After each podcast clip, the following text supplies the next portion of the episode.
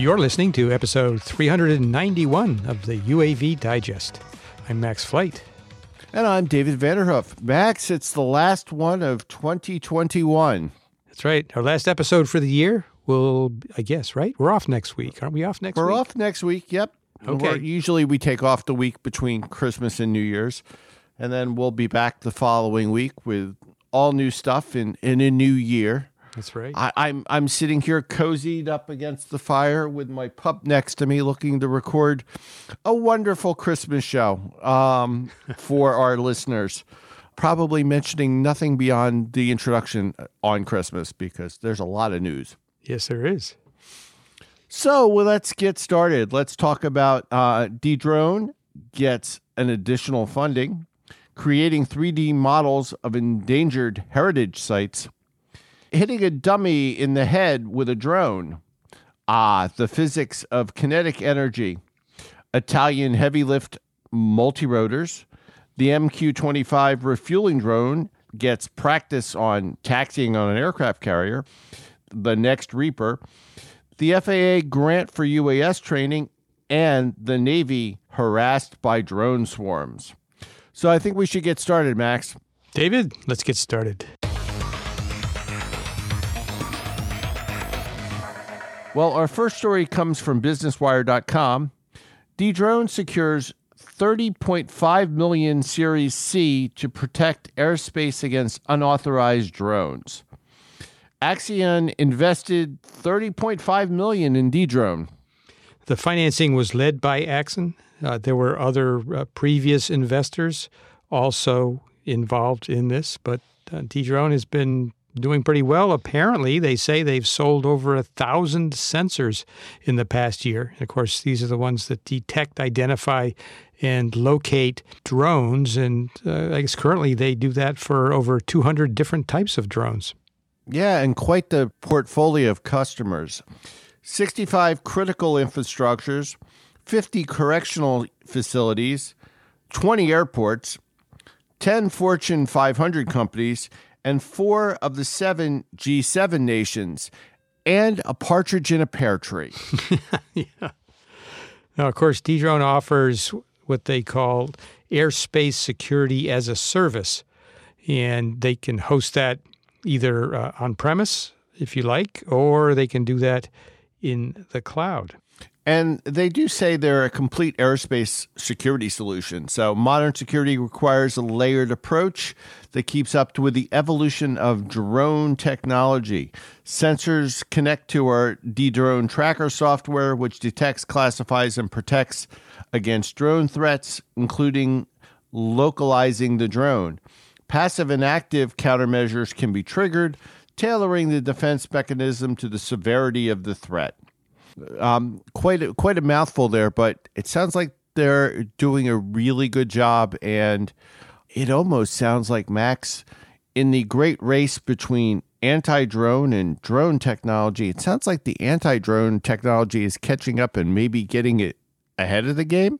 It does. It does. And of course, it depends on where you are because detection is one thing. And in some places, the type of detection you use is not permissible. Countermeasures are, you know, uh, defeating the drone is uh, problematic in many jurisdictions, depending on you know where you live and and who's doing the uh, drone detecting.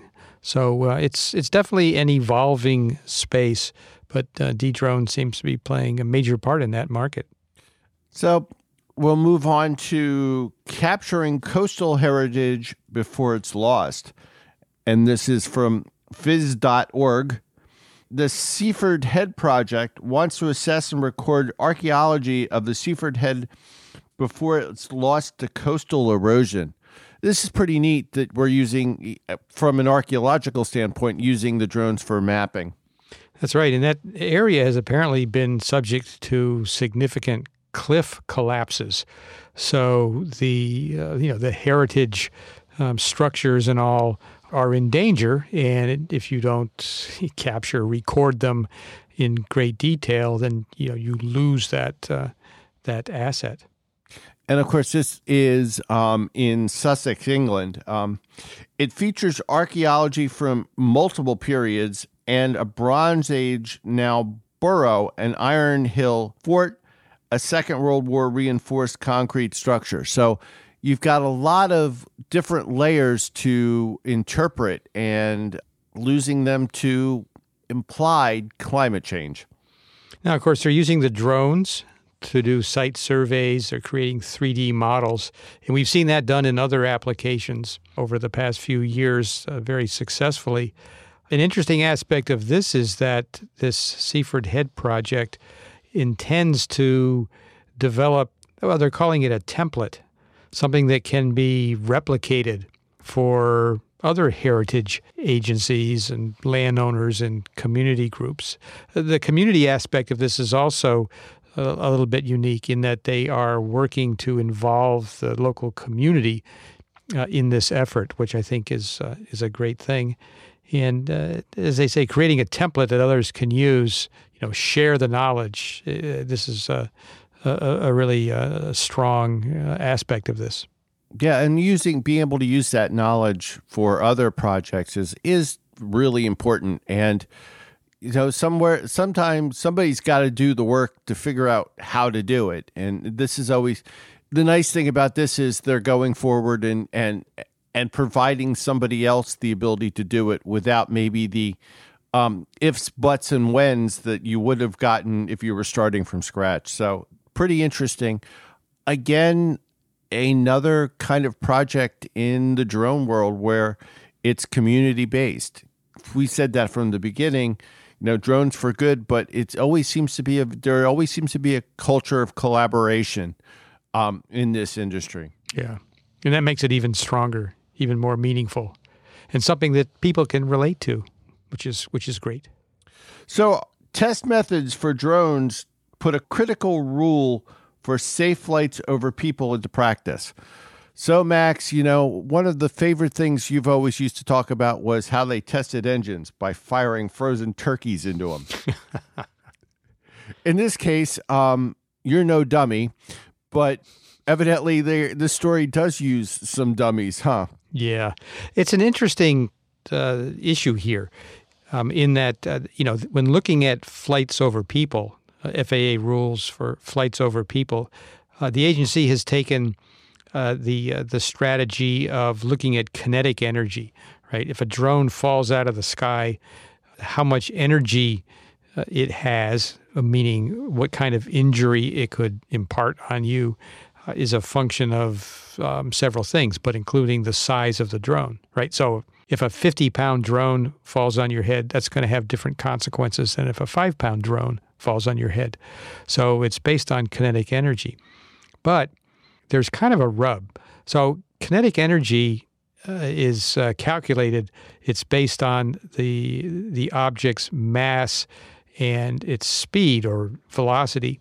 And so the way you calculate kinetic energy, and this is nothing new. This is you know uh, had been the formula for a long, long time. But uh, kinetic energy is equal to half of an object's mass times the velocity squared. Now, if you just take that formula and apply it to drones, you find that pretty much none of them are below the, the threshold that the FAA is looking for. And that's because the formula, the calculation, makes some assumptions. Uh, one of which is that the object is is rigid, is solid, but a drone is not. So, for example, if a drone falls on the road, it's going to break up into pieces. It's going to crack. Some pieces are going to fly off, and all of those things uh, dissipate energy, the kinetic energy. So the actual impact energy is is less than that. Now, where does all this take us?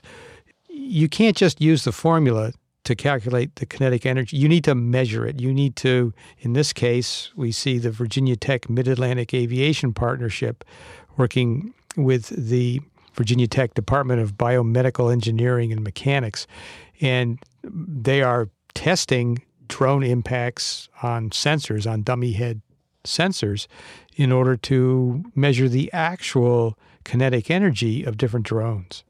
This is important because, like Max said, it's a issue where the formula never doesn't even ever meet the FAA requirement. Um, and there are other parts of the impact that, besides the kinetic energy, that they're also observing, which is kind of like what happens when the blades hit you, mm. you know, the, those kind of issues. So you're getting a more holistic view of what an impact is in compared to um, just a mathematical view. And, you know, math is really good, but sometimes realistic and launching a turkey into a jet engine is much more realistic about a bird strike than the math behind it.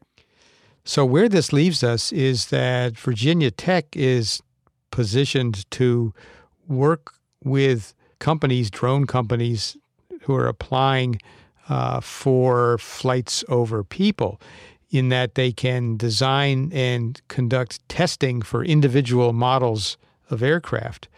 And then using the, the data that is determined, is measured, um, the kinetic energy, then the applicant can submit that test data to the FAA. That'd be part of their declaration of compliance with the new rule. So, again, if you want to fly over people, you have to remain below a certain energy level. And with this testing that they've been able to do, that can give you the data you then need uh, to take to the FAA. And where did the Virginia Tech Mid Atlantic Aviation Partnership come from? Well, way, way, way, way, way, way, way back in the distant past, it was one of the FAA test centers. You know, it we, we haven't talked about them in years, but they slowly have been maturing and finding their own niches. So here's here's one of the FAA test centers still providing a lot of good, useful information.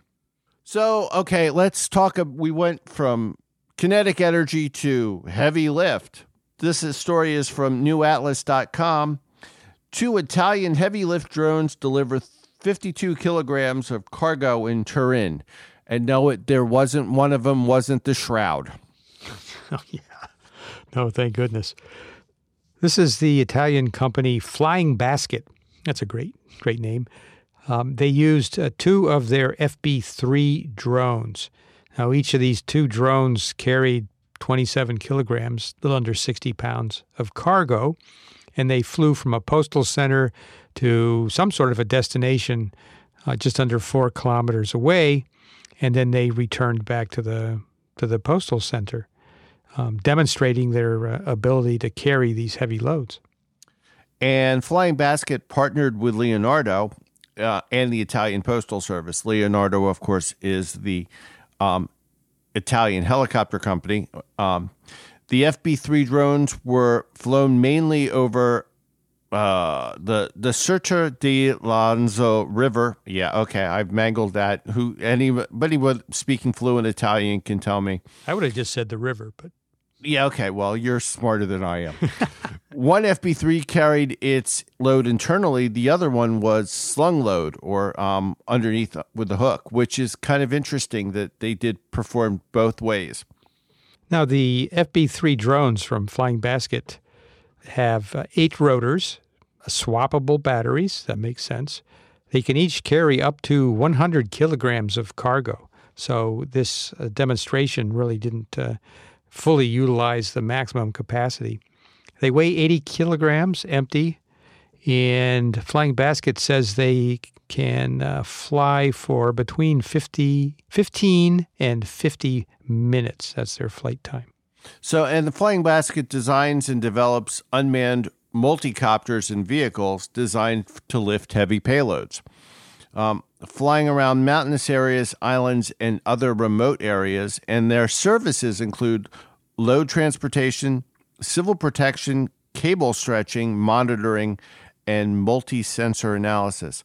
So these octocopters are pretty impressive. Um, it'll be interesting to see if Leonardo goes forward and, and develops them into their own programs. Cable stretching, I always wondered how they did that. I, I think I'll maybe after this, David, get onto YouTube and see if I can find some cable stretching videos, maybe even some with drones. That would be uh, quite interesting. Yeah, well, I mean, any any good video on the history of the Golden Gate Bridge has got a really good history of cable stretching. Yeah, um, and and and it's a lot. It's a very time consuming process as you go back and forth, back and forth. But you you could see how a drone would simplify that process some. So let's talk some military news.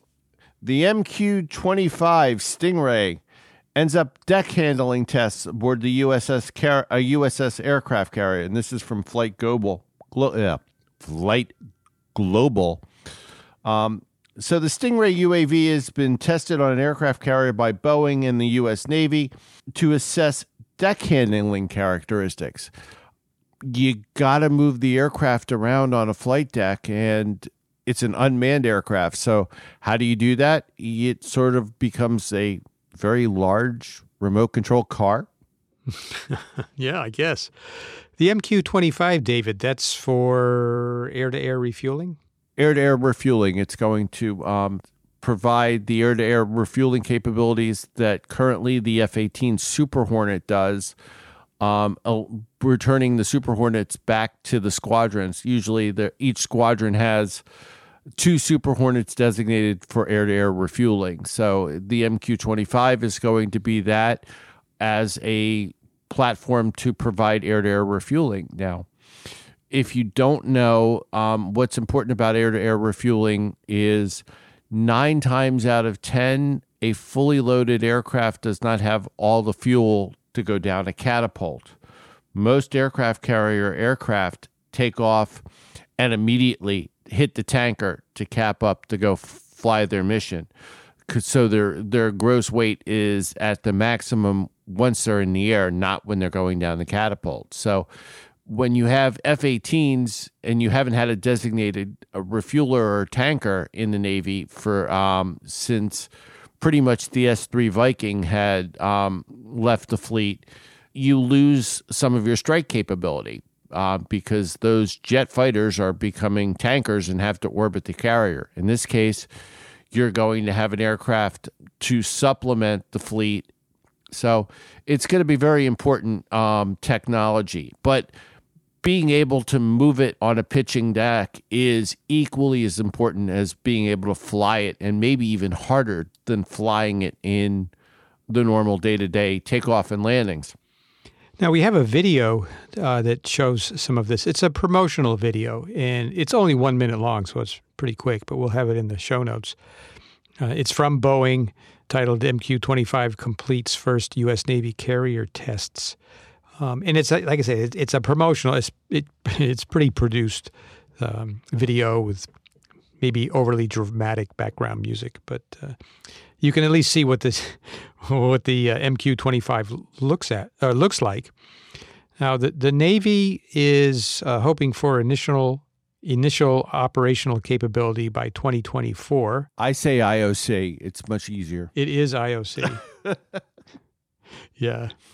Um, and um, according to the Flight Global article, they plan to they the Navy, not Flight Global, plan to purchase as many as seventy six of these aircraft. Yeah, and we'll we'll see how successful it becomes. I mean, seventy six is a couple of squadrons. Now, what might be happening is, I mean, each squadron will have a de- a det or um, a detachment to an aircraft carrier. So um, there are only maybe two or three or maybe four of them per aircraft carrier. Um, so that's so it may seem like a small number, but you're only keeping so many um, in the fleet at the, at a time. Um, this goes for like E2Cs as well as the the growlers those aircraft do not go in full strength, squadron strength out to the aircraft carriers. So I'm sure the the model those will be the model for the MQ-25 that a detachment will have up to maybe six aircraft. Um, so you've got a couple of them to be in service and a couple of them ready for uh, mission missions. So interesting. We'll we'll see what happens. Um, but let's not forget the Air Force, and the Air Force is working on the MQ Next original title, which is what's going to replace the MQ9 Reaper, the aircraft that started us on this little road of podcasting about UASs. So the the Predator has pretty much been phased out completely. Um, that leaves the MQ9 Reaper, and the replacement is being designed and set up. And they're, as you say, they're calling it the MQ Next, whatever number that ends up being. And uh, this is an article in the National Interest, and they're um, speculating on what the MQ Next might look like. Uh, and they suggest that it may not look like the MQ9, uh, that it might be smaller, stealthier, more lethal, and it might even be something that operates in swarms. Uh, it would likely be networked. That makes sense and could team with other aircraft, manned or unmanned aircraft. Which is two really important aspects of the next generation of UAS, combat UASs is swarms and combat man uh, pairing, where you you have a loyal the loyal wingman program. The Air Force is definitely pushing towards that. Um, the Valkyrie is the current test aircraft, but ironically, there are so many UASs coming online. The, the reason why they're calling it the MQX is we don't know what number they're going to be up to. You know, it wasn't like F14, F15, F16 where yeah, okay, next next one's going to be 17, 18, you know, or F22. So it, it's interesting that um, they're saying next, but I have a feeling that the next aircraft will be a quantum leap like the Predator was, um, how it changed the whole view on what UASs can do in combat situations. Uncrewed aerial systems are been around forever in the in the military, but definitely they're going to change in the next five to ten years. Yeah, and speaking of the the timeline, uh, the uh, Reaper replacement is not expected anytime soon. In fact, they're looking at uh, it being op- the replacement being operational in 2031. So uh, we're you know, like nine years nine years away. So that gives the Air Force plenty of time to decide what they want. It also gives a lot of time for the you know the uh, the technology to change and the situation to change. Uh, but they do have a lot of time. The Air Force recognizes that. And as they uh, as they say, this is from Lieutenant General David Nahom, the Air Force's Deputy Chief of Staff of the Air Force for Plans and Programs. He says we have 300 platforms, meaning MQ-9 Reapers, to go into the middle 2030s, so we have time to proceed smartly and look at different systems.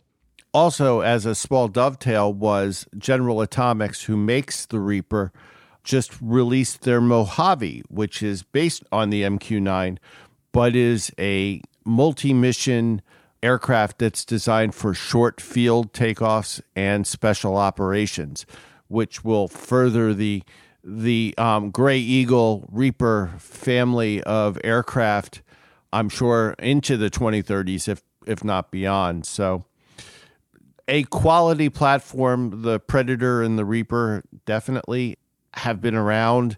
They've set the standard for uncrewed aircraft and they caused us to create this show. So if it wasn't for them and Hellfires, we never would have started this show. Likely not.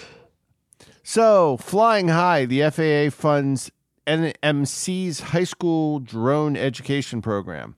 This is from the record, recordeagle.com. Northwest Michigan College received a grant of $90,000 from the FAA. And they're going to use that money to train 40 high school teachers on the, funda- on the fundamentals of uh, UAS. And besides the training, each teacher will receive a multi rotor drone that they can use to pass this knowledge on to their own students. That's pretty cool yeah, it, good way to bring up the next generation. I got to look into how I can get a grant for like that for the museum. Congress appropriated five million to the FAA to grant projects like this. The grant builds on NMC's selection in 2020 as the under the US UAS Collegiate Training Program. They offer extensive training. You can earn a degree, complete a certificate program, or just get specialized training. And what they're looking to do is uh, provide a curriculum that uh, they call it's a total solution to prepare people to enter into the UAS industry. And it is, or it can be, if that's what you want to do, it can be a, a an associate uh, degree program. They offer an Associate of Applied Science degree in Engineering Technology with UAS specialization. And they also offer a, a simpler UAS certificate program. So, Northwestern Michigan College has been doing drone training for quite some time. And uh, again, offering a, a degree program and other programs. So, it's pretty cool that they're now taking that capability along with the grant from the FAA and passing that knowledge down to high school teachers. I think that's great. So let's talk. We talked. We, we talked about the Air Force. We talked about the Navy. Let's talk about harassment of Navy destroyers by a mysterious drone swarms off California for weeks. This is from one of my favorite websites, thedrive.com. you always say uh, that. I well I I It's true. I just love the the drive.com. So this occurred in 2019, but due to a Freedom of Information Act, um, we've gotten some information about harassing swarms off the coast of California. And this apparently wasn't just a single sighting. It was many sightings that occurred throughout the month of July in 2019. And the, uh, the, the Navy even activated drone countermeasures because of what they saw going on around them. Now, David, this this is different than the uh, you know the UFO, the uh, the Tic Tac uh, encounters. Absolutely, I this yeah. is this is uh, there's no mention of. I mean, the term they use is swarm in this article, not not specific aerial phenomena, but swarm. So there were multiple drones in one event, at least three ships observed the multiple drones, and the Paul Hamilton abruptly made changes in course and direction to, and the drones were following them. So it's interesting, and and the fact that the Navy is admitting that they used counter drone technology. So it's different than the aerial phenomena or UFOs that you see on all the videos of the the infamous Tic Tac. This is a completely different event. And I wonder what led them to use the term drones to describe these instead of you know UFO or whatever the military is using for that for that term. I mean, do you know why did they think these were drones? I think basically they identify if they were using drone countermeasures. I think they identified them as a swarm of drones. I, I think they clearly were able to be identified, though not maybe not the operator, etc. And UFOs aren't affected by drone, anti-drone systems, so it's definitely an interesting story. I mean, the article is highly redacted, so the Navy isn't telling the whole story, um, but it is an interesting story that you know somebody has drone technology and, and was flying it around the Navy ships. Boy, I don't know what's going on out there, David. uh, a lot of activity off the coast of California. Cue the uh, Twilight Zone music, right? Really? Well, Max, we got a video of the week. This was cool. First, we had a bowling alley, then we had a movie theater, now we have a baseball workout at a baseball stadium. It's pretty awesome. And this is produced by the uh, the same uh, group, Jay Bird Films, that has done those that you mentioned, uh, David, and as well as some other uh, really impressive videos like that. Now you, have probably seen them, but if not, these are uh, videos that are shot by a drone. It's sort of a, a one take kind of a drone fly by, fly through, fly around, interacting with. Well, it, it, the drone doesn't interact, but it captures the interactions of the of the the people that it's flying by and all that, and it's. Uh, it, it, they're very compelling. I mean, you can't you can't not watch them. Yeah, actually, yes. Uh, you know, and now that you've gotten used to the first one was was it the movie theater? I guess. I think th- yeah, that was the first one. I think that was the first one I saw. Followed, uh, yeah, followed by the bowling alley. I'm not sure now. No, it was the bowling alley followed by followed by the theater. They are sort of staged. I mean, in this case, you'll see a bunch of pitchers lining up, and the pitchers pitched as the drone flies by. So, but that being said, it is still phenomenal photography, and the editing is amazing to make it look like one giant flight in and out of the stadium and, and the locker rooms, etc. So, definitely take some time um, and watch this because these videos just keep getting better and better and f- so interesting. So, uh, definitely a video to watch to hold you over for two weeks. That's right. And we want to thank you for listening not only to this episode of the UAV Digest, but for our uh, loyal listeners who've been listening all year long. We really appreciate that. And you can find us, of course, at the UAVdigest.com. And you can find us on our Slack listener team, and you do that by sending us an email to feedback at the UAVdigest.com. You can listen to us on any of your podcatchers. Um, also, please send us stories that you might want us to discuss. We're always looking forward to hearing from you guys. Again, the, I, the email is feedback at the UAV Digest. So I guess with that, I'm going to say Happy New Year. Um, we look forward to listening to you. And Max, episode 400 is coming up. Who'd have thought? Who would have thought? Yep. Thanks for listening, and we'll talk to you in two weeks. Merry Christmas, Happy New Year, and thanks for listening.